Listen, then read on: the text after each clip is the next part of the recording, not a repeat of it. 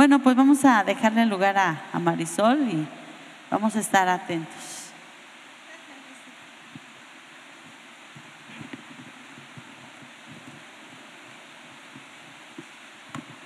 Bueno, sí. Buenas tardes. No sé, hermanos, si gustan pasarse de este lado para que por la lluvia, ¿verdad?, podamos estar trabajando solamente en esta área. Y vamos a hacer un recordatorio de nuestra última clase. Hace 15 días, ¿se acuerdan que aprendimos? ¿Cuál fue el tema? ¿Alguien lo recuerda? Estilos de crianza, ¿verdad? Y existen cuatro estilos de crianza. ¿Cuál es uno de los que vimos? Autoritario, ¿verdad? ¿Y es positivo o negativo el autoritario? Negativo, ¿verdad? Da por consecuencia hijos o rebeldes o sumisos. Después hay otro estilo de crianza, ¿y cuál es? Negligente, ¿verdad? Y da por resultado qué clase de hijos? El negligente causa mucho enojo en los hijos, ¿verdad? Son hijos con baja autoestima, baja confianza en ellos, frustración, ¿verdad? Y aprendimos otro estilo de crianza, que cuál fue? Permisivo, ¿verdad? Y queda por resultado un estilo de crianza permisivo. Hijos egoístas, malcriados y todo lo demás, ¿verdad? Y por último, el cuarto estilo de crianza fue el democrático, ¿verdad? Que ese sería el ideal que da por resultado hijos que todos hemos soñado, ¿verdad? Hijos atentos, hijos obedientes, hijos independientes. Y hoy nuestra clase quiero eh, explicarles un poquito. Hoy nos toca ver el ciclo vital.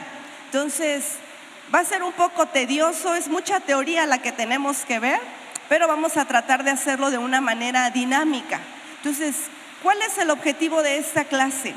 Si nosotros conocemos a nuestros hijos o si conocemos qué es lo que necesita un niño, ¿no? O un adolescente, entonces como papá yo voy a tener las herramientas de qué hacer. Promocionábamos esta clase en nuestra página y poníamos algunos eh, comentarios como lo siguiente. Cuando nuestros hijos eran pequeños, ¿cuántas no escuchamos? No lo cargues mucho porque lo vas a malacostumbrar. ¿Sí nos pasó eso? No le des cada rato de comer porque le va a hacer mucho daño. No permitas que lo agarre alguien allá afuera porque le va a hacer ojo, ¿verdad? Eh, no lo mimes tanto, ¿verdad? Porque ya él tiene que crecer y ya está grande. Pero ¿cuál es la realidad? ¿Cuál es lo que realmente mi hijo necesita?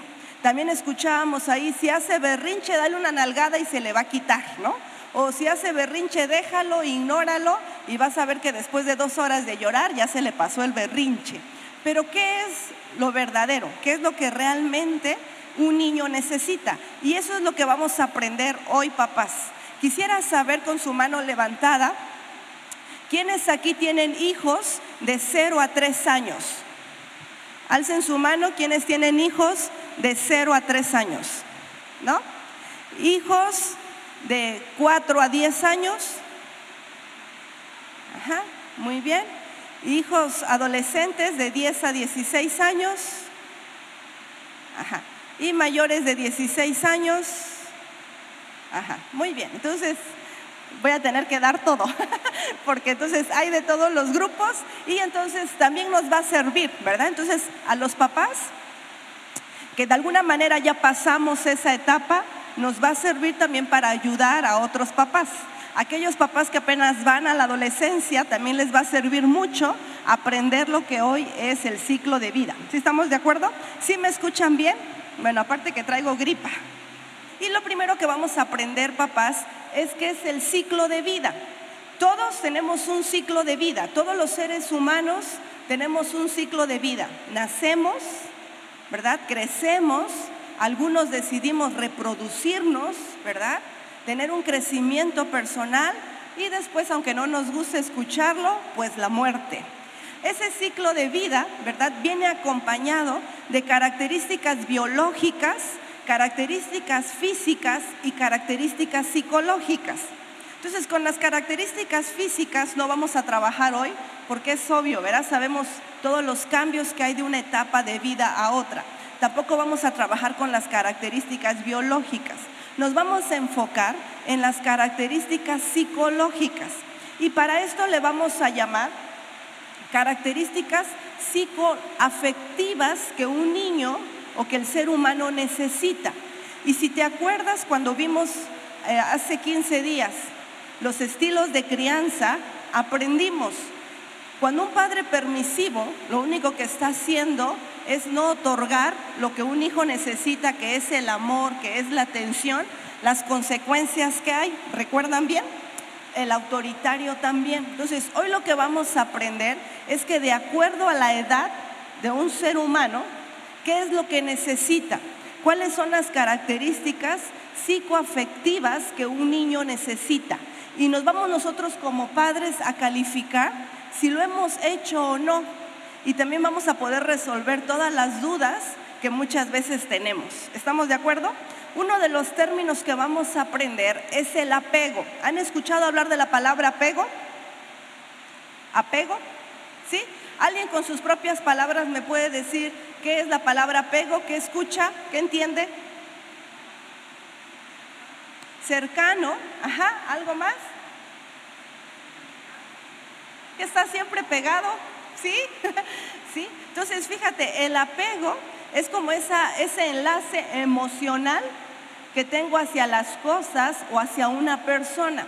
Entonces, todos los seres vivos, de acuerdo a la etapa que estamos eh, desarrollándonos, necesitamos un apego. Y nosotros medimos el apego de tres tipos. Un apego saludable, ¿verdad? Un apego que después es un apego vacío y un apego conflictivo. Entonces, lo que nosotros necesitamos es trabajar los apegos saludables, ¿sí? Entonces, la primera etapa que nosotros de vida vamos a ver es la etapa de los 0 a los 3 años, que se le conoce como la etapa de preescolar. ¿Qué es lo que necesita un niño de 0 a 3 años? ¿Qué es lo que necesita un niño de 0 a 3 años? Entonces, para eso traje la muñeca de mi hija que me la va a prestar. Préstamela, Evelyn.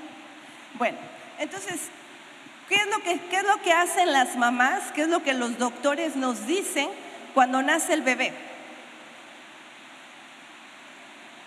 Que hay que ponerlo inmediatamente en el pecho porque en ese momento nosotros estamos generando el primer apego de nuestros hijos, ¿no? Entonces, un apego saludable es esto. Cuando los hijos nacen, lo primero es esto.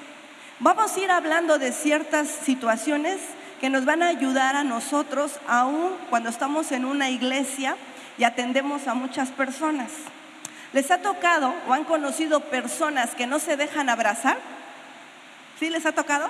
o que tú le vas a dar un abrazo y se ponen así, ¿no? Y tú quieres abrazarlo, pero la sientes dura. ¿Sí les ha tocado? Lo sientes duras. Generalmente, no quiero decir que siempre, ¿sí me entienden la palabra generalmente, no? Generalmente esas personas no tuvieron un primer apego. Fíjate. Entonces, hay muchas mamás que no estaban preparadas para ser mamás.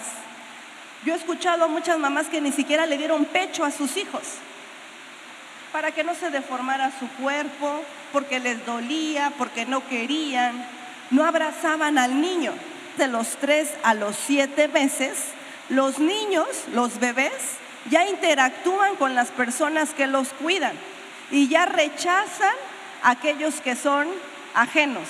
Si recuerdan cuando sus hijos estaban pequeños, ¿verdad? Y la fase 3 ellos ya tienen miedo a los extraños. En la fase 2, que son de 3 a 7 meses, los niños aún no saben que es miedo, únicamente evitan a las personas desconocidas. Pero de los 6 a los 12 meses ya tienen miedo. Entonces, ¿qué sucede? En esta etapa, papás, de los 0 a los 3 meses, es vital el apego con nuestros hijos. Entonces, por mucho tiempo hemos vivido engañados, fíjate, porque si la abuelita y si la comadre nos decía, no abraces al niño porque lo estás mal acostumbrando, eso era una mentira. Fíjate, ¿qué es lo que un bebé necesita? necesita sentirse seguro, necesita que lo abraces. Entonces cuando la gente decía, no, ya quítatelo, ¿no? Ya déjalo por ahí, ¿no? Porque lo vas a malacostumbrar, porque te va a doler la espalda, porque es muy cansado. No, tú puedes ahora ayudar a una mamá primeriza, ¿verdad? Y tú puedes decirle, lo que más necesita tu hijo en esta etapa es abrazos, que se sienta seguro en tu lado. Es muy importante que en esta etapa de los cero a los tres años esté mamá y papá presente. Entonces, muchas veces, o mayoría, la carga en esta etapa es hacia la mamá. Y nosotros tenemos que hablarle mucho a los varones y decirle que él tiene que entrar a participar en el cuidado de los niños. Tu papá puedes cambiar pañales, tu papá puedes cargarlo en la madrugada, ¿no? Tu papá puedes darle su leche, tu papá puedes cargarlo unas horas. ¿Se han notado eso? Que mayormente lo hacemos las mamás y que los papás de alguna manera se vuelven negligentes en esa área y lo dejan. Entonces es muy importante que los dos participen y en esta etapa es fundamental el apego. Si estamos escuchando? Muy bien. La que sigue, por favor. Muy bien. ¿Qué es lo que necesita un niño a esa edad? Lo que el niño necesita es saber que en este mundo él está seguro. Dentro de la panza de su mamá, de la panza, se sentían seguros, teníamos todo lo necesario. Pero cuando ellos salen a este mundo, ellos necesitan saber que están seguros y que están con las personas confiables. Para esto se necesita, fíjate, que los papás provean un ambiente de familiaridad. Entonces yo he oído a muchos papás que dicen, cuando yo peleaba con mi esposa, pues el bebé ya estaba dormido. Y a él no le tocó ver pleitos ni oír porque tenía cinco meses. ¿Qué creen ustedes?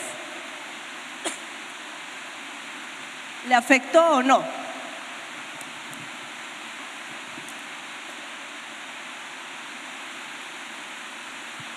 Claro que le afectó. ¿Sí se dan cuenta? Así estuviera dormido, él sí escuchaba y él sí tiene idea de lo que se estaba viviendo en ese tiempo. Fíjense, ¿cuál es la tarea que nosotros tenemos como papá en esta etapa de vida? ¿Cuál es la tarea? Nuestros, tenemos que desarrollar en estos niños de los 18 a los 36 meses, que estamos hablando de lo 1 a los 3 años, que ellos puedan conocer lo que es la vergüenza. Los niños ya empiezan a desarrollar su pensamiento crítico a esa edad. Entonces nosotros como papás tenemos que ser un equilibrio para nuestros hijos cuando tienen esa edad. ¿Cómo actuaría un padre autoritario si a esa edad, a los 18 meses, están comenzando a caminar? ¿Cómo actuaría un padre autoritario cuando el niño no puede caminar? A ver, alguien dígame, ya tomó la clase hace 15 días. ¿Lo empujaría para que camine rápido? Lo empujaría o le gritaría, ¿verdad? O le gritaría. ¿Cómo actuaría un padre negligente en esa edad? ¿Qué haría un padre negligente? Si hay escaleras, ¿no? Si se cae, lo levanto, ¿verdad? Entonces, ¿cómo actuaría un padre democrático con un niño a esa edad?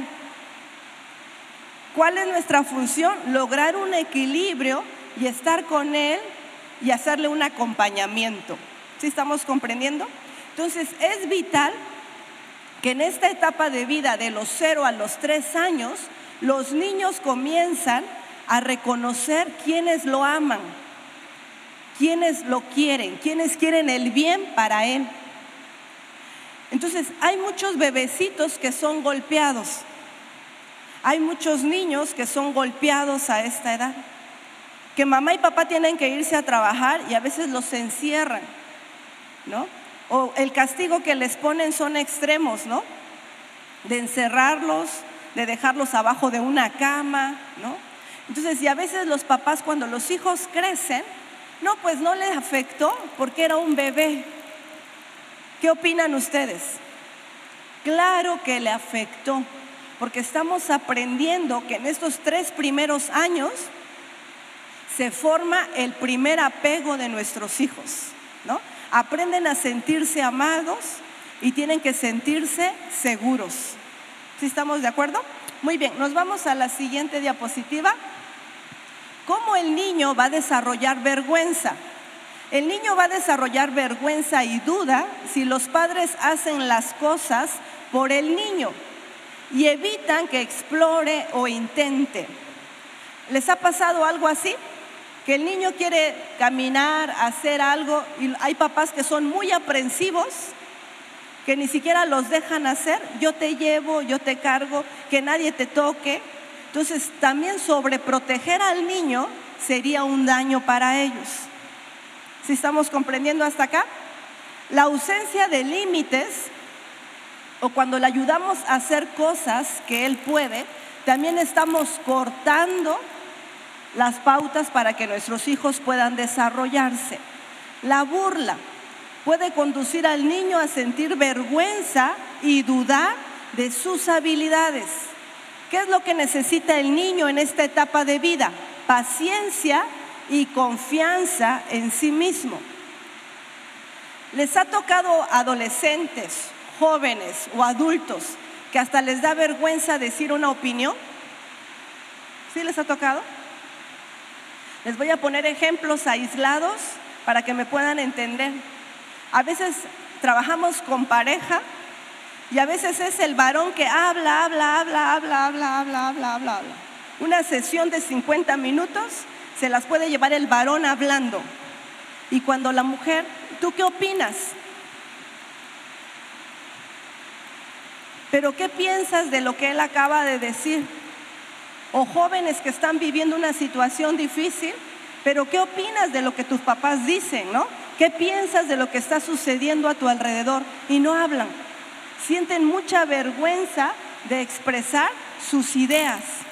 Entonces nosotros lo que hacemos es como un trabajo completo de investigar, de indagar cómo fue esta primera etapa de vida de él.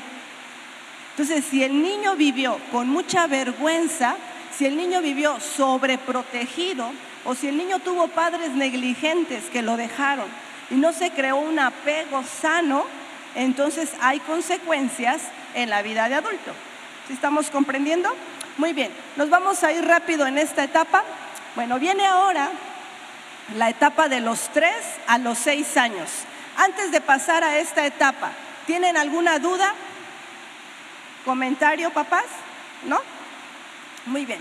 Vamos a ver qué se necesita en esta etapa de 3 a 6 años. Se le conoce como una etapa de preescolar o la etapa del juego. Y en esta etapa, gracias, hay importantes cambios.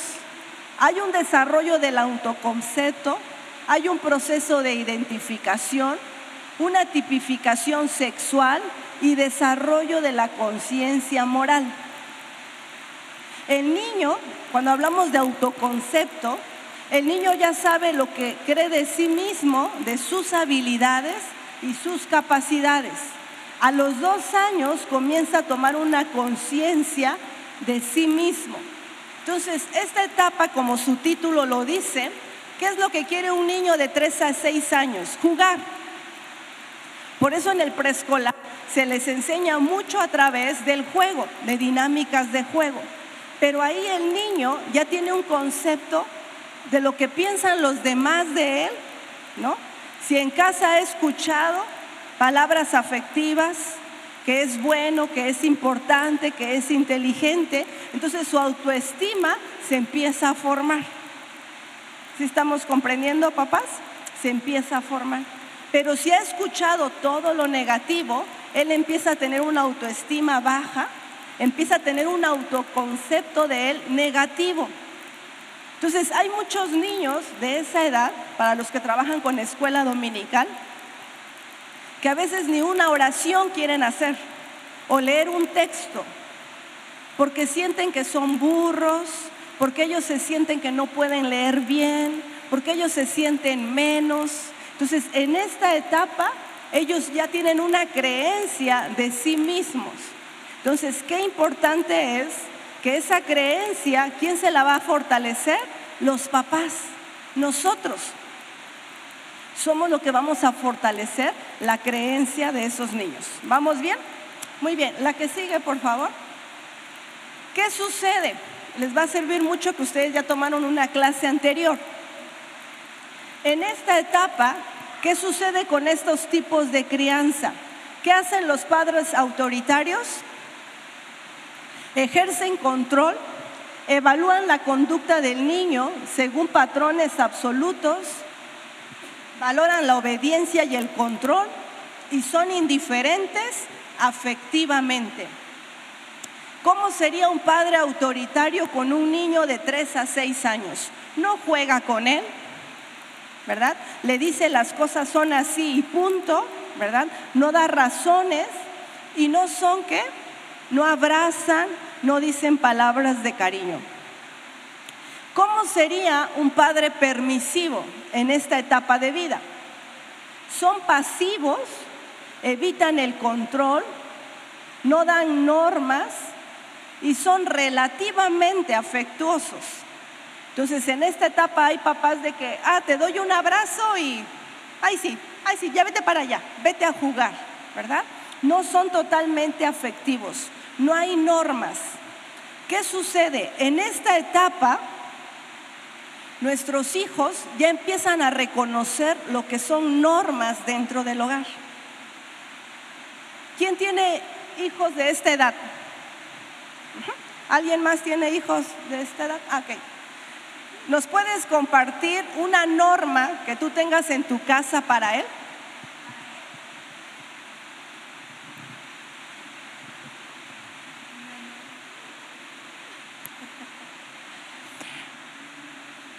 Eh, tener un tiempo específico para jugar, eh, en este caso el teléfono, le doy un cierto tiempo a una hora específica, digamos. Ah, si, no lo, si no lo llegaste a cumplir, en este caso el teléfono, este, se lo quito. Si le digo cierto tiempo y termina el tiempo y se lo quito y llega a llorar, por ejemplo, pues se lo quito y ya no se lo doy en mucho tiempo. Tengo dos niños, de, uno de cinco y el otro de ocho. Entonces, eh, como padre, hablo por mí, mm, yo me considero así un poco como autoritario, así así me considero. Yo pienso que como que parte de mis padres, pero mm, ya no a ese grado por, por las cosas que nos enseñan, ¿no? Pero en estas cuestiones son más que nada en los equipos electrónicos de la casa. O sea, que todo lo, todas las cosas que hay en el hogar no, no se tocan, eh, prohibido, digamos, tocarlos así, prohibido tocarlos. Tiene que ser con permiso de ambos. Si lo, eh, si lo si no lo cumplen, este, sí como promesas que, ya, que ya se les hizo, de que eh, vamos a ir a cenar, vamos por una pizza, una hamburguesa, como que se van quitando esos puntos en ese sentido. Así. Muy bien. ¿Alguien quiere compartir alguna otra norma que pone en su casa? Fíjense, cuando llegamos a ver la etapa de la adolescencia, si nosotros no pusimos normas en esta etapa de vida, si no pusimos normas y las hicimos cumplir, olvídate que en la adolescencia tú puedas controlar a tu hijo. Entonces, hoy que precisamente estaba en un programa de radio hablando de esto, nos, preguntaban, ¿por qué es tan difícil criar a un adolescente? ¿Cuál se- ¿Y sabes cuál es uno de los puntos? Si tú no pusiste límites en esta etapa de vida y no pusiste normas, olvídate. Va a ser difícil que se las puedas poner ahora de adolescente. Entonces, ese es el trabajo de nosotros como papás. Pongo una norma, pongo un límite y tengo que hacer que se cumpla. ¿Sí lo estamos comprendiendo? Entonces, miren papás, nos va a ayudar mucho en esta etapa, porque mucho, cuando he escuchado a muchos papás, tienen miedo a frustrar a sus hijos. Entonces, tienen miedo de decir, si no lo dejo ir a la fiesta de su amiguito, no le vaya a hacer daño. Si no lo dejo hacer esto, no se vaya a frustrar mi hijo. ¿Han escuchado a personas así? Si no le permito tener un celular a esta edad, ¿qué va a hacer delante de sus amiguitos? Le van a poder hacer burla si él no tiene un celular a esta edad. Entonces, muchos papás no ponen límites y no ponen normas porque tienen miedo a hacerles daño a sus hijos. ¿Sí estamos comprendiendo? Entonces, quiero decirles, de acuerdo al desarrollo psicológico de nosotros como seres humanos, no le vamos a hacer ningún daño a tu hijo, siempre que los límites y las normas pues sean adecuadas, ¿no? Entren dentro de un ámbito de lo normal, de lo correcto. No le vas a hacer ningún daño a tu hijo si tú le pones límites y normas en esta etapa de vida. ¿Sí vamos comprendiendo? ¿Qué haría un padre democrático? Lo que estoy hablando en este momento. Dirige de modo racional, explica y razona para poder dar la conducta a sus hijos, ejerce control, considera las capacidades y opinión del niño. ¿Sale? Tenemos que explicarle a los hijos por qué ponemos una norma y por qué ponemos cierto límite. ¿Sí? Vamos a la siguiente, por favor. ¿Qué sucede en esta etapa de vida? Los niños empiezan ya a crear iniciativa y culpa. ¿Cuál es la tarea en esta etapa? Nosotros tenemos que generar que nuestros hijos tengan iniciativa para actuar sin sentir culpa exagerada. Cuando se da separación de padres y divorcio en esta etapa de vida, ¿qué sucedía en los hijos? ¿Qué sucedía en los hijos? Se sentían culpables. ¿Y qué es lo que cuál es la situación emocional que aparece en esta etapa de vida? La culpabilidad, ¿verdad? Entonces, por eso muchos niños si tiran algo en casa, si tiran la leche, perdóname, perdóname, perdóname, ¿no? Discúlpame, discúlpame, discúlpame. No, no, no lo vuelvo a hacer. ¿Cómo se ponen? Se ponen nerviosos, se sienten muy culpables. ¿Y qué es lo que hacemos? Mayoría de los papás, por no decir todos los papás. A ver qué decimos cuando tiran la leche. ¿Eh? Deberíamos de decirles, no pasa nada, fue un accidente. Pero ¿qué es lo que decimos? ¿Eh? ¿Por qué no te fijas? ¿Y en qué tono se lo decimos? ¿No? Bueno, tú no, pero mayoría de los papás. Ajá. ¿Qué es lo que dicen o qué es lo que decimos? No te fijas, siempre haces lo mismo. ¿No? Siempre. ¿Qué no te fijas? Fíjate lo que haces. ¿Sí? Entonces, fíjate, ¿qué es lo que estamos haciendo ahí? Lo que estamos haciendo es generar en nuestros hijos más culpa. Entonces hay adultos o jóvenes adultos que cuando cometen un error, como todos podemos cometer, viven con esa culpa por años. Y esa culpa no los deja ser felices o vivir bien.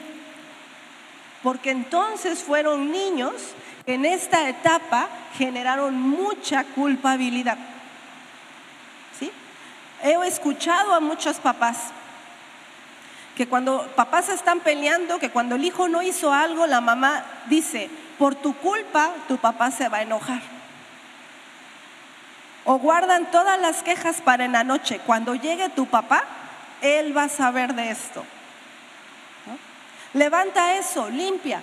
Porque si tu papá llega y no está limpio, por tu culpa se va a enojar conmigo.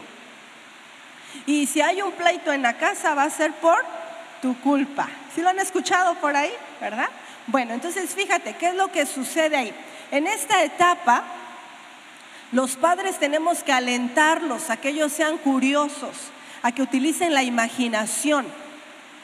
Es una etapa ideal para el juego con nuestros hijos. El niño puede imaginar y a partir de esto buscar hacer lo real o lo irreal. Por eso en esta etapa nos aconsejan mucho las maestras de preescolar y primaria, léale cuentos, ¿no? Léale cuentos, léale historias. Pero todo eso, por la etapa de generación que estamos viviendo, se ha estado cubriendo ahora con un celular, con una pantalla, que todo eso lo que está robándole a nuestros hijos es la imaginación. ¿no? Entonces yo quiero hacerle unas preguntas a ustedes, papás. A esta edad, ¿necesita un niño celular? No. Con todo respeto, ni por un tiempo en el día. De verdad. Tuvimos, este mes tuvimos visitas en casa, unos familiares que vinieron de fuera, y la niña tiene dos años, dos años y medio. Entonces van a comer y así fue. Estaban comiendo y la niña con el celular. Ya ve que él tiene como un respaldo ahora el celular que se le pone. Así se lo ponían. Se fueron a Monte Albán o a donde iban y en las fotos siempre sale todos viendo las ruinas y la niña con el celular, con la bebé. Es que solo así me deja. Pero no creas, no se lo doy diario, no. Esto a mí me estaba demostrando que así la han acostumbrado. Y mi esposo es testigo que mientras estábamos desayunando, lo que yo hacía, le cerraba los ojos a la nena, le ponía la mano en la, pantalla y se enojaba, ¿eh? la chiquita, y me lo quitaba. Pero le decía yo a la mamá, no debe estar ni cinco minutos con la mirada fija en un celular. Debe parpadear por lo menos, ¿no? Pero a veces se enojan con uno. Entonces, no deben de estar ni más de cinco minutos. Entonces, en esta etapa no es necesario un celular, ni por un momento. Entonces, tengamos eso. Ahora, ustedes, este curso les está dando pautas para ayudar a otros papás. Si tú estás en una reunión social, en una reunión de la iglesia, y si ves que la niña está con eso, tú puedes decirle al papá, ¿sabes que un celular a esta edad afecta su desarrollo psicológico y psicosocial de tu hijo? Se lo puedes decir, papá, porque lo estás aprendiendo, ¿no? Aunado que afecta a la vista, aunado, etcétera, ¿no? Entonces, esto, entonces fíjate, necesita crear la imaginación del niño y entonces no debemos utilizar aprendiendo esto, lo menos que podamos utilizar o no debemos utilizar la palabra, eres culpable. Entonces, a veces atendemos adultas, mujeres, que si el hogar se está destruyendo, muchas veces ellas dicen, es que fue mi culpa, es que tal vez yo no hice un cambio a tiempo. ¿Las han escuchado? Es que tal vez yo no cambia tiempo. Entonces, muchas veces tenemos que trabajar con estas mujeres. ¿Quién te dijo que eres culpable de todo? ¿Dónde lo escuchaste? Y en su mayoría lo escucharon en esta etapa de vida. ¿Vamos bien? La que sigue, por favor. En esta etapa, fíjate, nosotros tenemos que cambiar la culpa por la responsabilidad. Y nuestros niños tienen que aprender que hay consecuencias. ¿Notas la diferencia de ser culpable a ser responsable? Entonces, si el niño tomó un juguete de su primo y lo destruyó, en vez de que tú le digas, eres tienes la culpa, siempre echas a perder todo, tú puedes decirle, eres responsable porque lo tomaste de una manera tosca. Va a haber consecuencias, ¿no? Y entonces tú puedes enseñarle a tu hijo cuáles van a ser esas consecuencias. Va a tener que pagar el juguete, va a tener que ir y pedir disculpas, si estamos comprendiendo, pero ya lo haces responsable de esas consecuencias. ¿Si estamos comprendiendo? Vamos a la siguiente, por favor.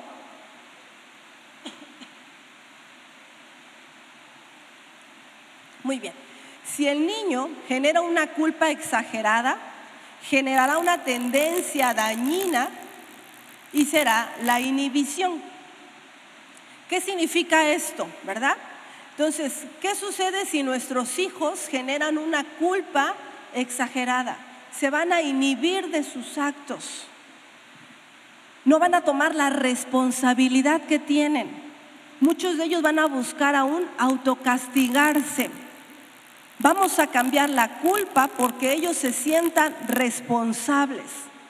Debe haber un equilibrio de lo que ellos van a entender de lo que es ser responsable y consecuencia de sus actos.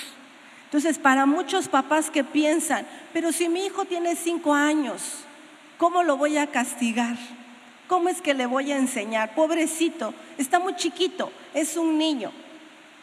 Entonces nosotros, ¿qué podemos decir? Él tiene que hacerse responsable. Y yo tengo que enseñarle que hay consecuencias. Entonces, cuando nos preguntamos por qué muchos adolescentes o jóvenes no se hacen responsables de sus actos, pues ¿por qué crees? Pues porque de niños nunca les enseñamos a hacerse responsables. Les enseñamos a sentirse culpable de lo que hace. ¿Sí vamos bien? Muy bien, nos vamos rápido a la que sigue. Y ahora vamos a entrar a la etapa de 6 a 12 años. Hasta aquí, ¿hay alguna duda, papás, de la etapa anterior? ¿No? Muy bien. Vamos a esta etapa y vamos a ver. A esta etapa, tu hijo o hija ya tiene un concepto total de sí mismo. Entonces, él ya tiene valores, él ya tiene la integración de esos valores, ya se genera una autoestima del niño, ya sea positiva o negativa. Pero en esta etapa ellos ya crean un pensamiento de cómo son, de cómo se sienten. ¿Sí estamos entendiendo? Entonces, es muy importante que lo que vimos en las etapas anteriores de vida, que yo haya fortalecido esto en mi hijo que haya generado una buena autoestima en él, una identidad para ahora que está sucediendo. Ojo papás, nosotros como cristianos tenemos una gran tarea en estas etapas de vida. Porque con la libertad y equidad de género, ¿qué es lo que nuestros hijos están aprendiendo en escuela o con sus compañeros o con las novelas? ¿No? ¿Qué es lo que aprenden? Que hay una libertad, que pueden amarse hombres y hombres y pueden amarse mujeres y pueden casarse y es un derecho que ya tienen. Del matrimonio igualitario. Entonces nosotros tenemos una gran tarea en todas las etapas de vida, pero sobre todo en esta etapa del concepto que va a tener el niño de sí mismo. Y si es un varón, Mamá y papá tienen que enseñarle que tú eres un varón, que eres hombre y todas las conductas que hay alrededor acerca de cómo se comporta un hombre. Ahí entra en juego el papel del papá. Y es una niña, entonces mamá tiene que enseñarle el trabajo fundamental de lo que es femenino y de cómo se comporta una mujer. Y ahí entra en función quién? La mamá. ¿Sí estamos comprendiendo? Entonces, aquí es bien importante. Entonces, si desde esta edad, bueno, aún desde la edad anterior, de, de 3 a 6 años, en, en esa edad ya podemos detectar conductas no naturales y normales en los niños. ¿Han notado niños afeminados? ¿Sí? ¿Han notado niños que se quieren pintar los labios, o sea, agarrar el lápiz de la mamá y pintarse? ¿Han notado niñas que hemos utilizado ¿qué palabra utilizamos cuando las niñas quieren jugar solo con los niños? ¿Eh? Ma- machonas, ¿verdad? Utilizamos, ay, es, quiere, quiere comportarse como un niño, pero ya vemos, ya notamos. ¿Qué hacen los papás ahí? ¿Qué harías tú si tienes un hijo de seis años o siete años que están en primero o en segundo de primaria? Y el niño ya camina de una manera afeminada. ¿Qué harías?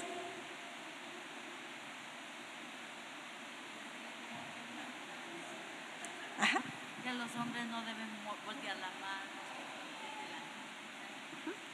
enseñarles. Pero según nuestra cultura machista y demás, ¿qué es lo que hace un papá? ¿Qué es lo que generalmente pues hace un papá? No ustedes. Pareces una nena, pareces vieja, mira cómo caminas. Y si bien le da, le avientan una chancla, le dan una patada, compórtate como hombre. ¿Eso ayudaría? ¿Qué se genera en esta edad? El sentimiento de culpa, ¿recuerdas? Entonces, esa actitud que yo estoy teniendo como papá, ¿qué está generando en el niño? Una culpa. No le estoy ayudando a entender esa conducta y a salir de ahí, sino que al contrario, estoy fortaleciendo más una conducta negativa en él. Sí, con los machistas. Entonces, ¿qué hago con las niñas? Si yo ya noto que mi hija no quiere tener el cabello largo, que lo quiere tener muy cortito, que no se quiere poner vestidos, que quiere vestirse de tal manera, entonces entra en juego la mamá y tiene que platicar con la niña, ¿no? ¿Qué está sucediendo? Y tenemos que hacer como un, un estudio ahí en entorno, ¿no? Si la niña pues está jugando, criando entre puros niños, papá, primo y demás, pues obvio que va a tomar conductas de las que está viendo en casa y tenemos que ayudarle. Eso haría un padre democrático. ¿Qué haría un padre negligente? Se va a componer con el tiempo. ¿Qué haría un padre permisivo? Los extremos ahí entran. Ahí entran en juego los extremos. ¿Qué haría un padre permisivo? Que si mi hijo es feliz así, porque así he escuchado a papás. Mire, señorita, si mi hijo es feliz que le gustan los niños, yo estoy para apoyarle. ¿No? Entonces, porque esa es la salida más fácil. Si estamos comprendiendo, es la salida más fácil. Entonces, qué importante es que aquí, que se está formando el concepto del niño y de la niña, sepan verdaderamente cuál es su identidad en Cristo. ¿Cuál es nuestra identidad en Cristo? Y nosotros podamos fortalecer esa etapa de nuestros hijos. No, es que, por ejemplo, hablando de niños, ¿verdad? En esa etapa andan que se andan este, definiendo. Yo he escuchado de, de muchos que dicen que los niños nacen así, o sea, que ya nacen con esas tendencias y pues no es, no es cierto, pues. ¿no? Gracias, no nacen así. Dios hizo únicamente hombres y mujeres. Hay, un, hay casos extremos, ¿verdad? Pero no, los niños no nacen así. ¿no? Un homose- eso nos debe quedar muy claro al pueblo cristiano. Un homosexual no nace, se va formando. Que tienen más hormonas de mujeres que de hombres y por eso. Pues ese es su justificante, ¿verdad? Esa es la justificante que dan. Pero no es así. Ahora, ojo, claro que estos niños necesitan ayuda. Ahorita que entramos a la adolescencia vamos a ver eso, la crisis de identidad tan fuerte que hay. Por eso era bien importante ver el ciclo vital, papás, y qué bueno que ustedes están en escuela para padres. ¿Por qué es tan importante en todas las etapas de vida fortalecer la identidad de mi hijo? ¿Te acuerdas del apego? Entonces, si yo a mi hijo de 0 a 3 meses no le di un apego adecuado, por consiguiente de los, a los 3 años, 2 años, tampoco estuve cercana a él, ¿qué te hace pensar a ti que cuando tenga 13 años va a querer platicar contigo. Pues no. ¿Qué te hace pensar a ti que cuando tiene 10 años va a querer que la abraces y a ver hija, cuéntame qué te ha pasado en la escuela, estoy contigo? Si años anteriores te la pasaste gritándome o no estuviste o me hiciste sentir culpable de todo lo que estaba sucediendo en la casa. Entonces, ¿qué te hace a ti pensar que eso va a suceder? ¿Sí estamos comprendiendo? Entonces, va a suceder cuando tenemos un encuentro con Cristo. Eso no lo olvidemos. Recuerden que esa es una escuela para padres y estamos aprendiendo todo el entorno. Claro que cuando tenemos un encuentro con Cristo, y Él mismo lo dice, ¿verdad? Él hará volver el corazón de los padres a los hijos y de los hijos a los padres. Claro que puede suceder, pero únicamente con la intervención del Espíritu Santo y que tú lo permitas. Pero mientras en una manera eh, conductual a como nos estamos comportando, pues el niño lo que menos quiere es tener contacto con un papá que fue negligente, que fue permisivo conmigo, que fue autoritario. Si lo estamos comprendiendo. Entonces es bien importante que nosotros estemos fortaleciendo esto en nuestros hijos. ¿Sí? Muy bien, vamos a la siguiente, por favor. ¿Qué es importante en esta etapa de vida? El control y de la expresión de las emociones negativas o conflictivas. Es decir, nuestros hijos tienen que aprender a expresar sus emociones. Ellos aprenden a reprimir las emociones como una forma de autoprotegerse para evitar sentir el rechazo de los demás y de esta manera experimentar vergüenza o sentido del ridículo o bien para poder proteger a otro. ¿Qué sucede ahí? Nuestros hijos en esta etapa comienzan a reprimir sus emociones. Y como papá yo que tengo que enseñarle, si estás triste, puedes llorar.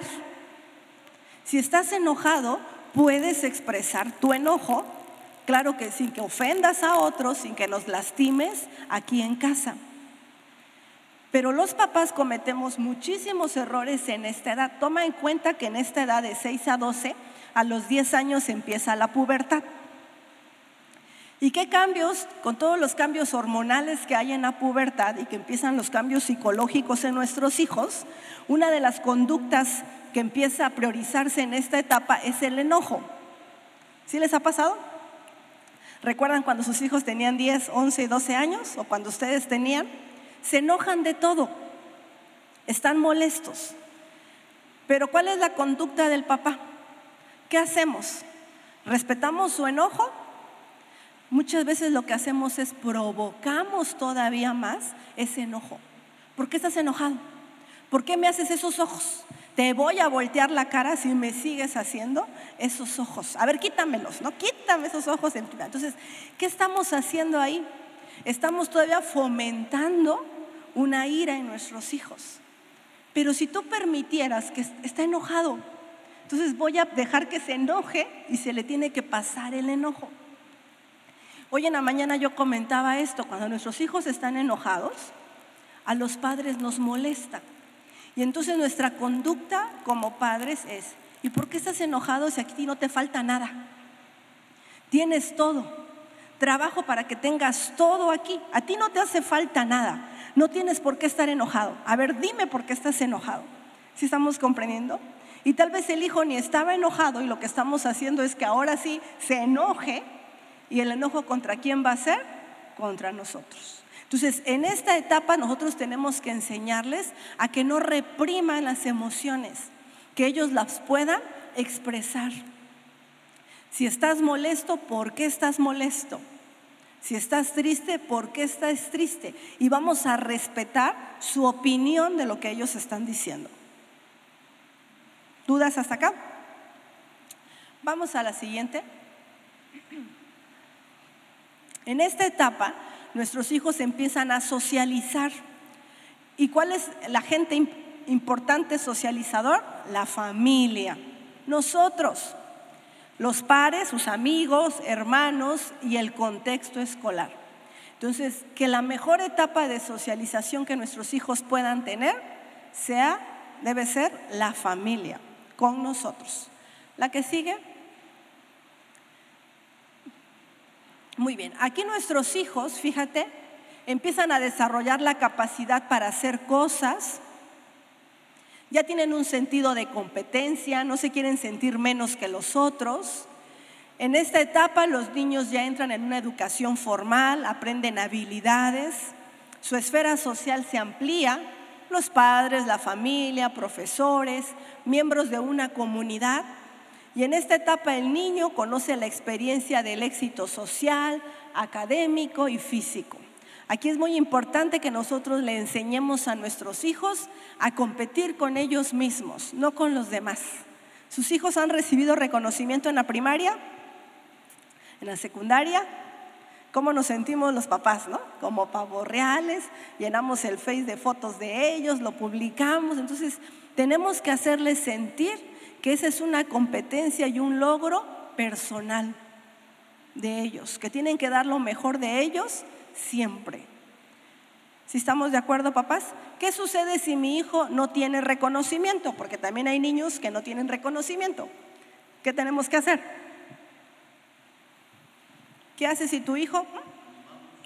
Animarlos, no hacerlos sentir mal. Pero como los papás lo que queríamos es un reconocimiento colgado en la pared, ¿por qué no sacaste reconocimiento?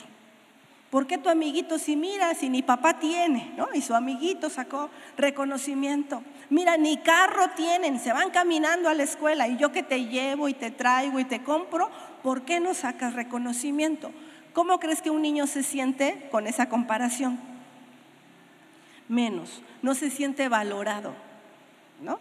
Entonces tenemos que tener mucho cuidado en esta etapa a enseñarles por qué necesitan un reconocimiento. No es importante en sí el reconocimiento, es que nos hace sentir a nosotros, ¿no? Entonces explicarles, me gustaría mucho que tú sacaras un reconocimiento para que probaras lo que se siente pasar ahí. Pero hay hijos que de plano no quieren, como la que está sentada aquí junto a mi esposo.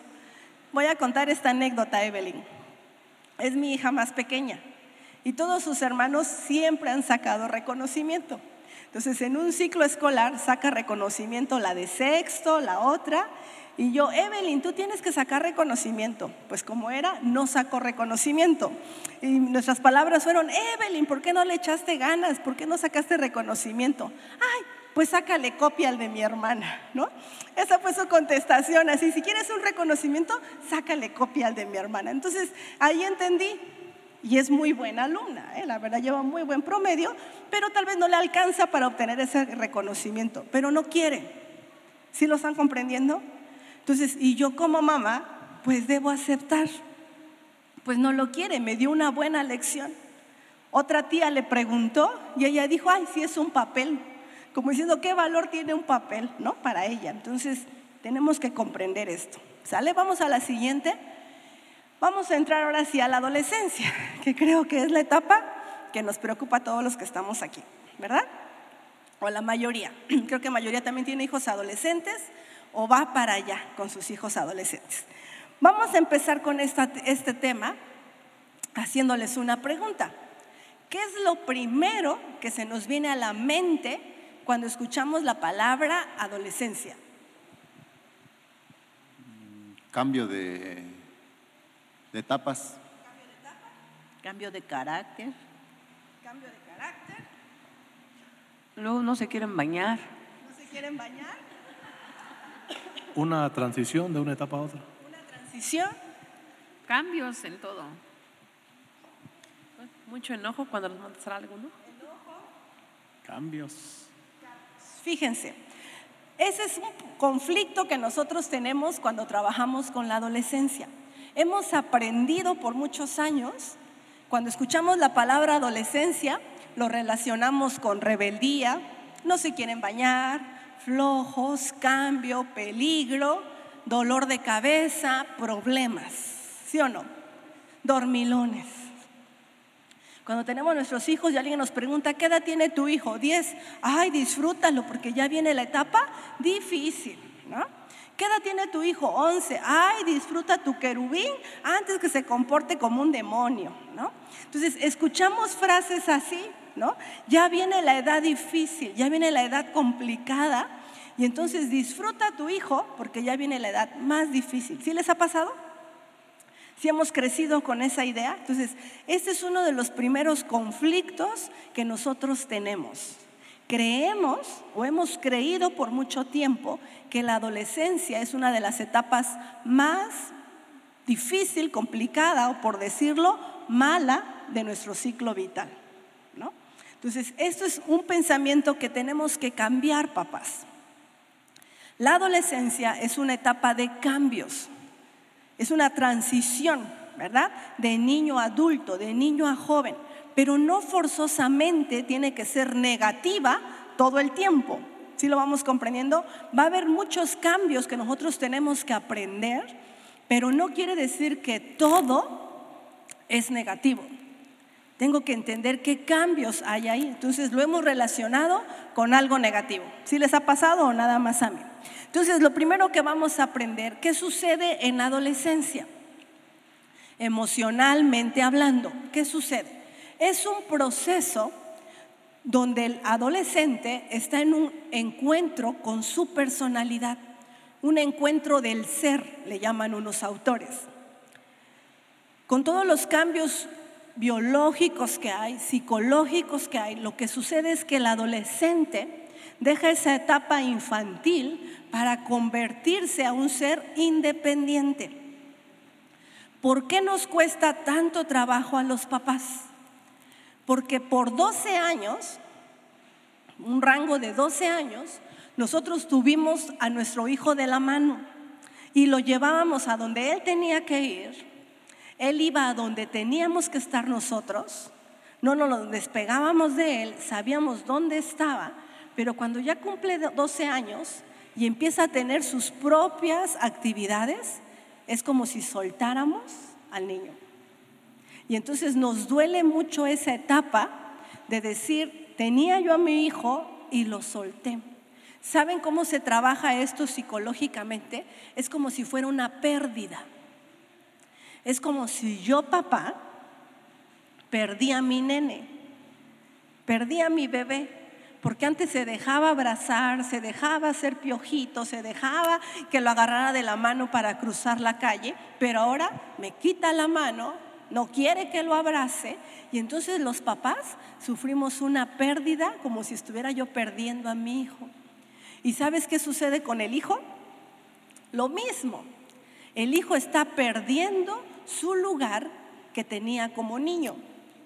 El niño está, el adolescente está perdiendo incluso su cuerpo. Se sienten raros en esta etapa porque hay muchos cambios biológicos en ellos. Entonces se sienten raros como su cuerpo está cambiando. No se aceptan, se sienten feos algunos, ¿verdad? Quisieran tener otras características. Entonces fíjate cómo el tanto el adolescente como el papá vivimos una pérdida porque estamos soltando a nuestro hijo. Si estamos comprendiendo hasta acá? Entonces, por verlo como una pérdida, es que nosotros vemos esta etapa como algo negativo. ¿Y por qué sufrimos con esta pérdida, papás? Porque los papás tenemos mucho miedo a lo que va a suceder con mi hijo. Al ser un ser independiente, a los 12 años en la secundaria ya se van solos a la escuela, ¿verdad? Ya empiezan a irse solos, ya empiezan a tener otros tipos de amigos, ya empiezan a expresar sus ideas en casa y eso a los papás no nos gusta. ¿Qué sucede con esta pérdida? Los papás vivimos mucho miedo y tenemos mucho miedo a que nuestro hijo fracase. ¿Sí les pasa eso? Tenemos miedo que mi hijo adolescente tome las peores decisiones y fracase como ser humano y como hijo. Y ese fracaso me va a llevar a mí como mamá a sentir, o como papá, que también fracasé. En la mañana ponía yo este ejemplo.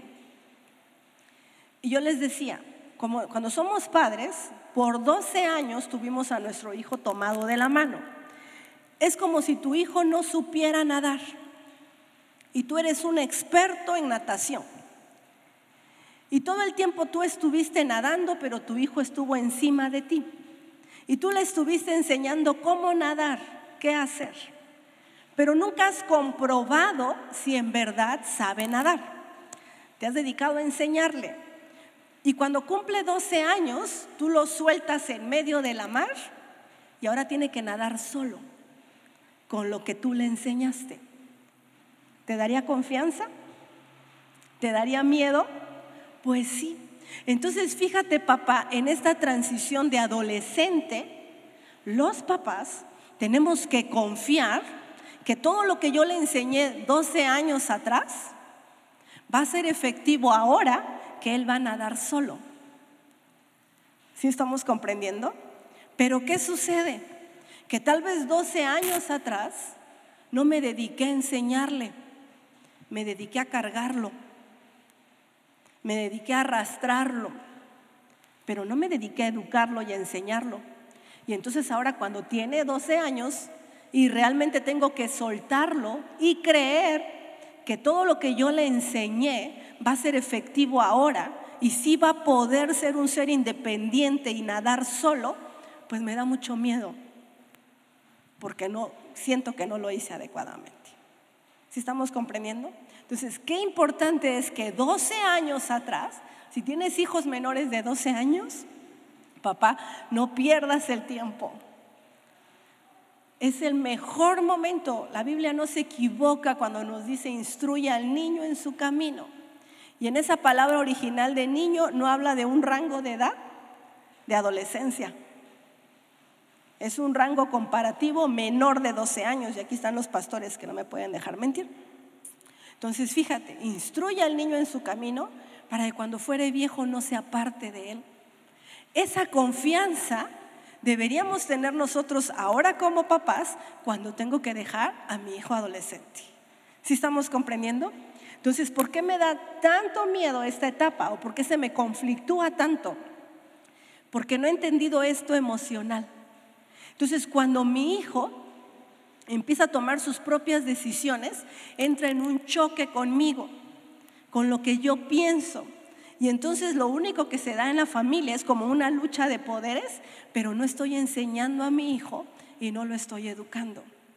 Hoy el tema que nos toca ver es autoridad y poder, pero tenemos que dar toda esta introducción, que es importante, para que nosotros lo sepamos. ¿Qué sucede en adolescencia? Lo que yo quiero ejercer con mi adolescente es poder, no autoridad. La autoridad se basa en las razones y el poder se basa en las imposiciones. Anoche precisamente mi hija adolescente no la dejamos ir a una pijamada con sus primas, que es una regla que nosotros tenemos, no pijamadas, a ningún lado ni con tus abuelitos, con nadie. Es una regla que tenemos en casa. Cada familia tiene sus reglas. Y como ayer le dijimos que no, ya se imaginarán cómo se puso. Y mi respuesta era, ¿por qué no? Pero explícame por qué. Y así nos decía, ¿no? Explícame, dame razones por qué no quieres que yo vaya a la pijamada. Entonces, pues que estoy dando este tema, entendí, ¿no? Solamente estoy ejerciendo mi poder, pero no mi autoridad. Porque acuérdate, el poder se ejerce con imposiciones y la autoridad con razones. Entonces nos empezamos ahí su papá y yo a darle razones, porque es una regla que nosotros tenemos en la casa y porque nosotros creemos que las pijamadas en ocasiones son peligros por esto, esto, esto, esto y esto. Y entonces nosotros lo hacemos con un fin de cuidarte así sean personas conocidas y que las queremos y sabemos, es simplemente una regla. Porque si yo te doy permiso ir a la de tus tíos, después tú me vas a exigir que te dé permiso ir a la de tus amigos. ¿Estamos comprendiendo? Y no me vas a entender y va a ser un pleito. Entonces, mejor ninguna, no vas a ninguna. Y lo entendió. Entonces, fíjate cómo tenemos que trabajar en esta área. Si entendemos esto de la adolescencia, la primera parte, papás? Muy bien. Entonces vimos que tenemos miedo, que tenemos esa situación con nuestros padres. Antes de dar esto de la que tengo aquí, vamos a ver la siguiente diapositiva. Y fíjate lo que vamos a ver. En esta etapa se da algo muy importante que es la exploración y experimentación con el sexo, de fantasías, realidades sexuales y de una incorporación de la identidad. hay constante curiosidad. Entonces, ¿qué sucede en esta etapa, papás? ¿Te acuerdas que teníamos que haber hecho de los 6 a los 12 años? Enseñarles de su identidad. Entonces, si nosotros fortalecimos de los 6 a los 12 años, ¿quién eres tú? ¿Eres un hombre? ¿Eres una mujer? Por esto, esto y esto.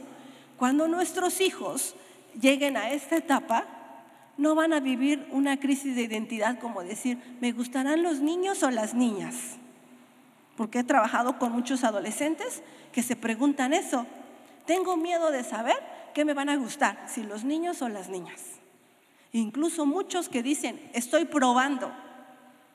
¿De verdad? Estoy probando para ver qué es lo que me va a gustar. Entonces, fíjate, ¿por qué viven tal situación? Bueno, porque entonces los años anteriores no nos dedicamos a fortalecer esta etapa. Es muy normal, muy natural que nuestros niños a esta edad, que aquí viene de la etapa de la adolescencia, de los 12 a los 20, empieza, quieran comprobar. Empieza un desarrollo psicosexual en ellos. Ya se empiezan a enamorar, ya sienten ciertas conductas de excitación. Entonces ellos necesitan con quién platicarlo. Porque ¿qué es lo que hace el adolescente? Al no haber tenido una educación sexual, ¿qué es lo que hace? Lo reprime. Y al reprimirlo, lo platica con las personas menos adecuadas. Lo platican con los compañeros de escuela, lo platica en grupos de Face y lo único que ocasiona es un riesgo para ellos. Entonces ellos tienen que platicarlo con las personas adecuadas. Eh, como paréntesis quiero explicar esto, ya se lo expliqué a la pastora. Nosotros damos en asociación un taller de prevención de abuso sexual infantil. Entonces lo, estamos dando en diferentes iglesias, pero fuimos a una comunidad. Entonces en esa comunidad a los niños se les enseña las partes de su cuerpo. Y entonces, estando en la, en la, iglesia, porque es el lugar que nos prestaron, la psicóloga que va, a través de juegos, a través, se les da un manualito al niño, empiezan a dibujar las partes de su cuerpo, se les enseña cómo se les llaman las partes íntimas del cuerpo, y entonces los niños empiezan a gritar cómo se llaman las partes íntimas del cuerpo. Entonces, cuando yo volteé a ver, el pastor estaba así como casi nos quería correr de ahí. De verdad, porque la psicóloga les empieza a decir, ¿y cómo se llama la parte íntima de las niñas? Y bueno, las niñas gritan, ¿no? Y los niños también, no lo van a hacer ustedes, no se preocupen. Entonces, pero el pastor ya estaba así que nos quería correr, entonces yo me acerqué a él y le dije, mire, esto lo están aprendiendo malamente nuestros hijos en la escuela. ¿Y por qué no aquí en una iglesia, en un ambiente sano? Les enseñamos a los niños cómo se llaman las partes de su cuerpo y cómo tienen que cuidarlas y cómo tienen que protegerlas. Y nosotros como maestros o como pastores les enseñamos y protegemos esta parte. Entonces eso le dio mucha tranquilidad, ¿no? Estos niños lo repiten en la escuela y lo repiten con burlas porque le ponen ciertos nombres a las etapas, a las áreas íntimas. Y aquí lo están aprendiendo tal como debe ser y en un ambiente sano. Entonces ya el pastor le dio tranquilidad, dijo, bueno, pues continúen, ¿verdad? Entonces fíjense, tenemos que romper esto, porque entonces nuestro hijo adolescente, si la iglesia no da estos temas, ¿dónde lo va a aprender? ¿Dónde va a sacar sus dudas? ¿Dónde lo va a expresar? Entonces con los amigos, ¿y qué crees que le va a decir un amigo que no es cristiano? Pues prueba, ¿no? Vamos a probar, vamos a hacer. Entonces tiene que ser en un ambiente sano y tiene que ser en la iglesia. ¿Sí estamos comprendiendo aquí? Muy bien. La que sigue, por favor. Aquí con los papás. ¿Qué sucede con los papás? Surgen los mayores conflictos entre los padres y el adolescente, especialmente debido al logro de la independencia. ¿Te acuerdas lo que te mencioné hace unos momentos? Esta tensión con frecuencia lleva a conflictos familiares donde los estilos de crianza pueden influir en cómo dichos conflictos se resuelvan. Era importante la clase que tomamos hace 15 días de los estilos de crianza, ¿recuerdas? De acuerdo al estilo de crianza que tú tuviste con tu hijo antes de los 12 años, te va a ayudar para tener fortalezas en esta etapa de adolescencia. ¿Te acuerdas que te dije, si pusiste normas y pusiste límites de los 6 a los 10 años, aquí se te va a hacer muy fácil. No quiere decir que vas a tener al adolescente contento porque no lo dejas ir a bailar o porque no lo dejas ir con tus amigos. Se va a enojar, pero ¿sabes qué? Va a aceptar las reglas. ¿Sí estamos comprendiendo? Lo va a entender como el ejemplo que te ponía yo anoche. Mi hija se enojó, hizo su cara, me hizo ojos, me estaba hablando delante de sus tías que por qué nunca le doy permiso, pero se le tiene que pasar. Y entonces fácil aprendió y dijo, tengo que aprender esa regla porque es la regla de mi casa. Entonces es un trabajo que con el estilo de crianza tuvimos que haberlo hecho años atrás, fortaleciendo esto. Entonces, no quiere decir que no va a haber conflictos, sí va a haber conflictos. Ojo, papás, porque esos conflictos se agudizan en esta etapa de la adolescencia. Porque los papás, ¿te acuerdas que te dije que tenemos mucho miedo? Entonces, los papás tenemos mucho miedo a ser odiados por nuestros hijos, a que los frustremos. ¿Cómo es posible que entonces él me va a ver como el ogro de la casa? como el malo. ¿Sí estamos comprendiendo? Y entonces lo que menos quiero es conflictuarme con él y trato de darle a él todo lo que necesita, perdón.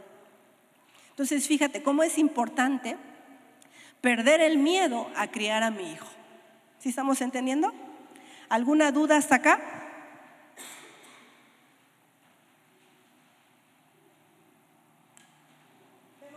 Por favor. ¿Cuáles son los principales problemas que surgen en esta edad?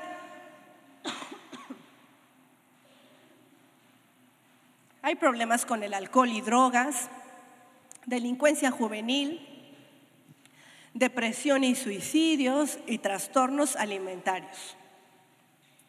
¿Por qué surge todo esto en los, en los adolescentes? Bueno, como es una crisis de identidad, como es un, niño, un ser independiente que está encontrando su ser, encontrando quién soy, qué es lo que necesito, cómo me siento, hay crisis en su vida. Y si no encuentra una fortaleza en la familia o con el cuidador más eh, eh, inmediato que son los padres, él lo puede buscar en cualquiera de estas situaciones emocionales es como si estuviera llenando un vacío emocional. ¿Lo hemos escuchado eso? Entonces, Él lo va a buscar en cualquiera de estos conflictos o en estas situaciones. Entonces, es muy importante, papás, que durante la adolescencia nosotros estemos cercanos a nuestros hijos. ¿Cuántos tienen aquí hijos adolescentes? Alcen su mano. E imagino que sus hijos adolescentes tienen celular. Quiero hacerles una pregunta revisan el celular de sus hijos? Algunos sí, no todos. ¿Tienen las contraseñas de sus celulares? ¿De sus cuentas de redes sociales? Entonces, fíjense, eso es algo que nosotros tenemos, es la, como una regla que debemos tener en casa. Si tu hijo va a recibir un celular, sí, pero yo voy a tener la contraseña. Y yo lo voy a estar revisando en cierto tiempo y voy a estar atento qué estás haciendo. Hace, no sé si les conté este caso hace 15 días, pero en este mes recibimos eh, un varón, creo que no sé si lo conté, de 16 años, lo había contado en otro lado, recibimos un varón en asociación. La mamá trabaja todo el día, como muchas mamás tenemos que hacer, ¿no? Trabajan fuera de casa. El chico excelentes calificaciones, excelente alumno, excelente hijo en casa, es de los tipos de cuando mamá ya llega, ya está hecho el aseo, hasta hace de comer, etcétera. Muy bien.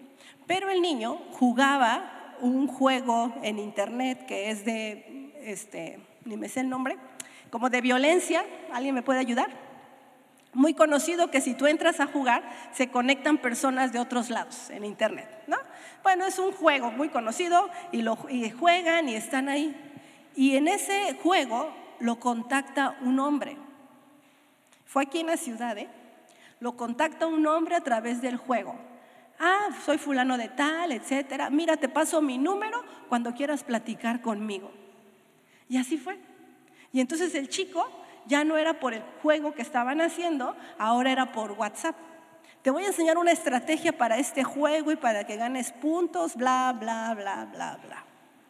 Para no hacer la historia larga, este hombre llega a su casa y tiene, pues sucede lo que tiene que suceder, es que está mi hija aquí, ¿verdad? Entonces llega a su casa del chico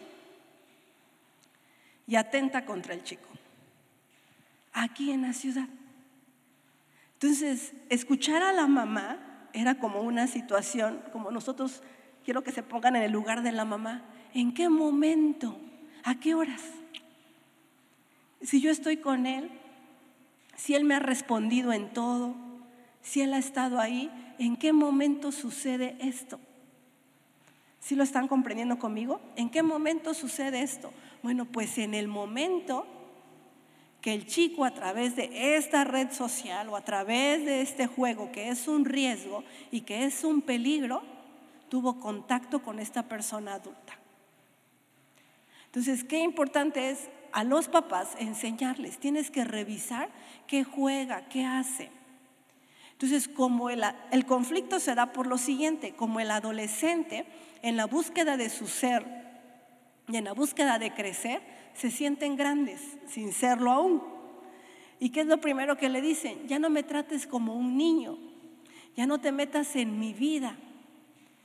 Preguntas que a los papás nos encanta responder, ¿verdad? Y entonces respondemos y decimos, mientras vivas en mi casa, bla, bla, bla, bla, y le damos un discurso. Entonces lo que nosotros podemos contestar en ese momento es algo distinto, ¿no? Es como decir, sí, te comprendo que ya estás creciendo, sí, te comprendo que ya no eres un niño. Sí, cierto, ya no eres un niño, pero lo que estoy haciendo es para cuidarte y protegerte. Si estamos, entonces el problema es cómo contestamos ante una respuesta de nuestros hijos. Surgen los mayores problemas con los padres, decía ahí. ¿Y sabes por qué surgen los mayores problemas? Porque no sabemos comunicarnos no tenemos una comunicación adecuada. En México se hizo un estudio en jóvenes de secundaria y preparatoria y una de las preguntas que venía en el estudio era ¿cómo es la comunicación con tu hijo? El 98% de los padres contestó que la comunicación era muy buena. Pero cuando se le hace el mismo cuestionamiento a los hijos, el 98% de los hijos contestó que no tenía una buena comunicación con sus padres. Ellos hablan, quiero hablar, pero no me entienden. Quiero hablar, pero no me comprenden. Quiero hablar, pero no me escuchan. Entonces los papás creemos que tenemos una gran comunicación con nuestros hijos, pero pregúntale a tus hijos si se sienten comunicados contigo, si tú los comprendes o entiendes. ¿Sí estamos entendiendo, papás?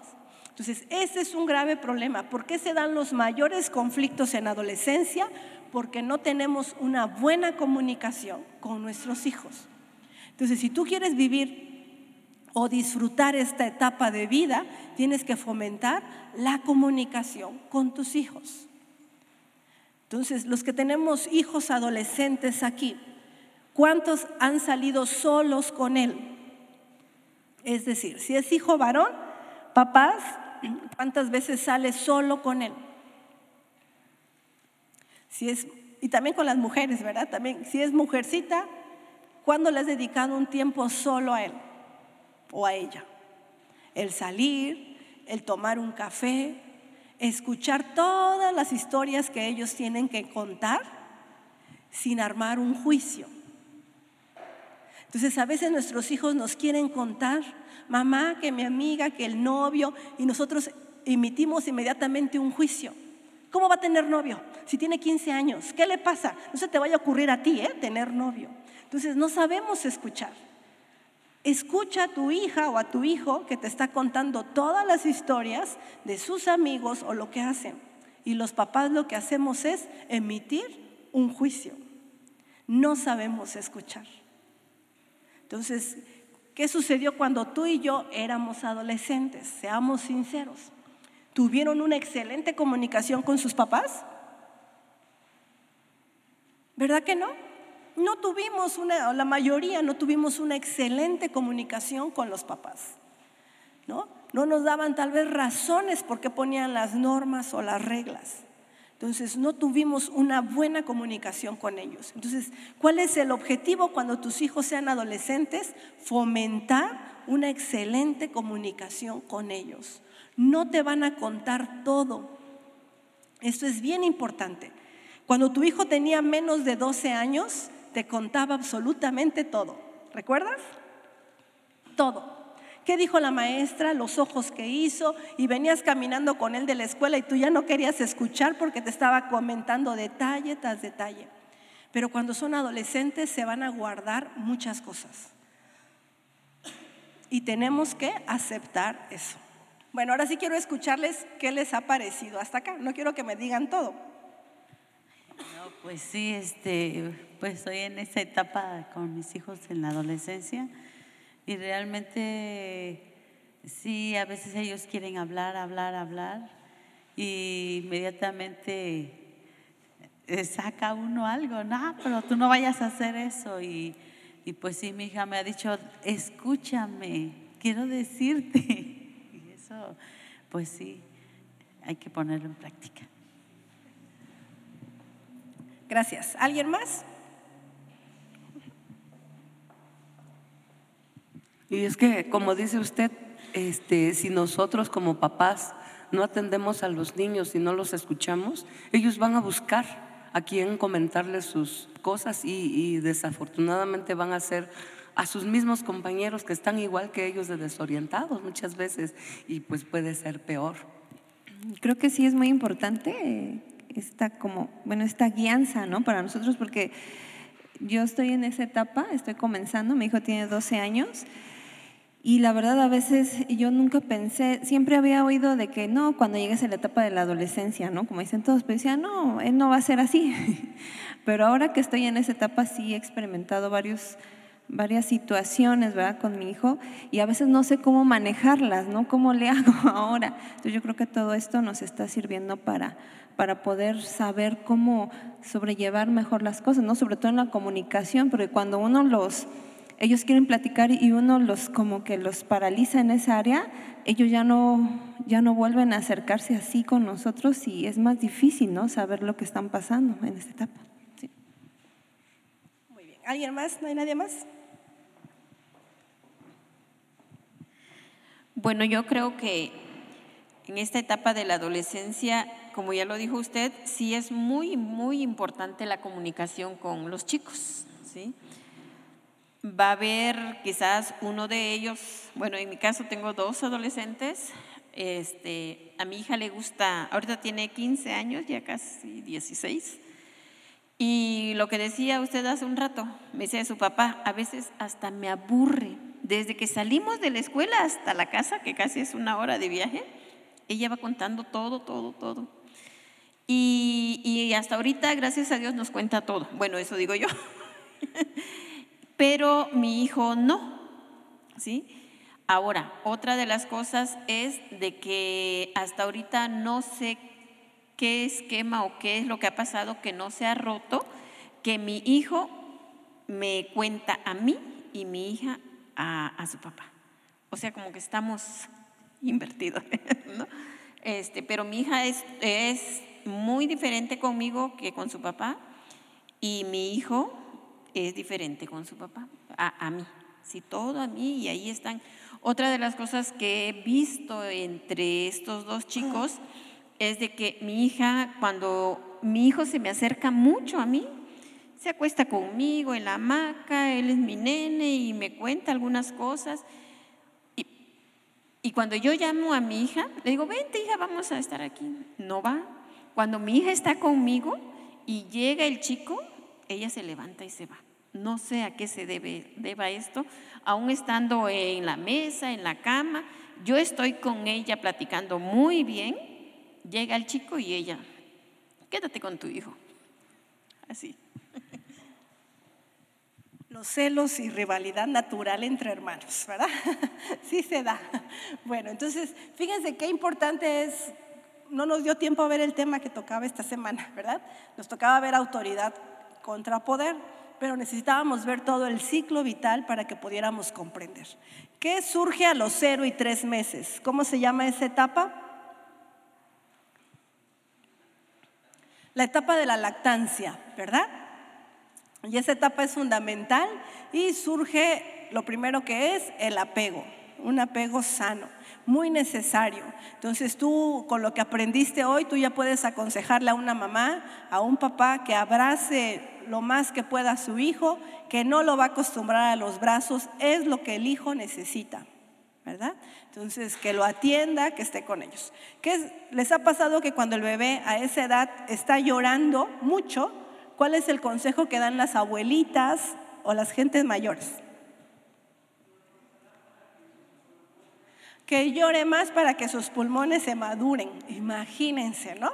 Entonces, la forma de comunicarse a esa edad es con el llanto, con los gritos. Entonces, lo que te está avisando el bebé es que necesita algo. Entonces tú tienes que revisar si necesita algo físico, si se manchó, si hay que cambiarle la ropa, si tiene calor, si tiene frío. Mentira que necesita fortalecer sus pulmones, ¿no? Entonces muchos, imagínate, muchos bebés que gritan en ese tiempo, que se ponen así, mucha gente aprende a, expresar sus emociones bajo esa frustración, ¿no? Entonces es bien terrible. ¿Qué sucede eh, de los 3 a los 6 años? ¿Qué etapa es? La etapa preescolar. ¿Qué necesita a esa edad un niño de 3 a 6 años? Jugar, es la actividad principal. Emocionalmente, ¿cuáles son las emociones que aparecen? ¿Qué aparecen en esa edad, esa etapa de los 3 a los 6 años? La culpa, muy bien, aparece la culpa. Entonces yo como papá tengo que enseñarle y cambiar la culpa por una responsabilidad y que hay una consecuencia en nuestros actos. ¿Cuál es la etapa de los 6 a los 12 años? La etapa escolar de los 6 a los 12 años. ¿Qué necesita mi hijo en esa etapa? No reprimir sus emociones y ahí se forma su autoconcepto, ¿verdad? Su autoestima, ya sea positiva o negativa, del niño. Y después surge la adolescencia, ¿Y qué hay en esa etapa? Hay cambios, es una transición, es un proceso de la búsqueda del ser y a los, los, papás nos cuesta mucho trabajo, una, porque tengo otro autoconcepto de la adolescencia y porque me da mucho miedo, ¿verdad? Tenemos mucho miedo. Entonces, si nosotros entendiéramos que podemos entrar a esa etapa y no debemos entrar con miedo, sino debemos entrar, ¿qué? emocionados que podemos hacer algo grande con nuestros hijos, que va a ser complicada como cada etapa de vida, pero puedo disfrutarla, puedo disfrutar eso. Y tengo que entender también que mi adolescente va a fracasar como nosotros hemos fracasado. Nuestro objetivo es que esos fracasos sean menos dolorosos, ¿verdad? Que no tenga grandes consecuencias y que aprenda de eso. Entonces, estas etapas, y si te diste cuenta, en cada etapa de, vida vimos los estilos de crianza, que ya habíamos aprendido hace 15 días. Entonces, en nuestra próxima clase, que era, era, la de hoy, la vamos a recorrer, ya no nos dio tiempo, vamos a ver lo que es autoridad y poder, que es muy diferente. Nosotros crecimos, nuestra generación creció bajo una situación de poder. Lo que nuestros padres ejercieron sobre nosotros mucho tiempo fue poder. Entonces, cuando los padres fracasan o fracasamos, es por eso, porque quiero ejercer un poder, más no la autoridad. Y entonces lo vamos a aprender, pero era muy importante que aprendieran esto de los ciclos de vida, porque la autoridad y poder lo vamos a aprender con ejercicios de acuerdo a cada etapa de vida. ¿Sí? Muy bien, no tiene ninguna duda. Les agradezco mucho la atención. Hoy nos tocó ver ese tema.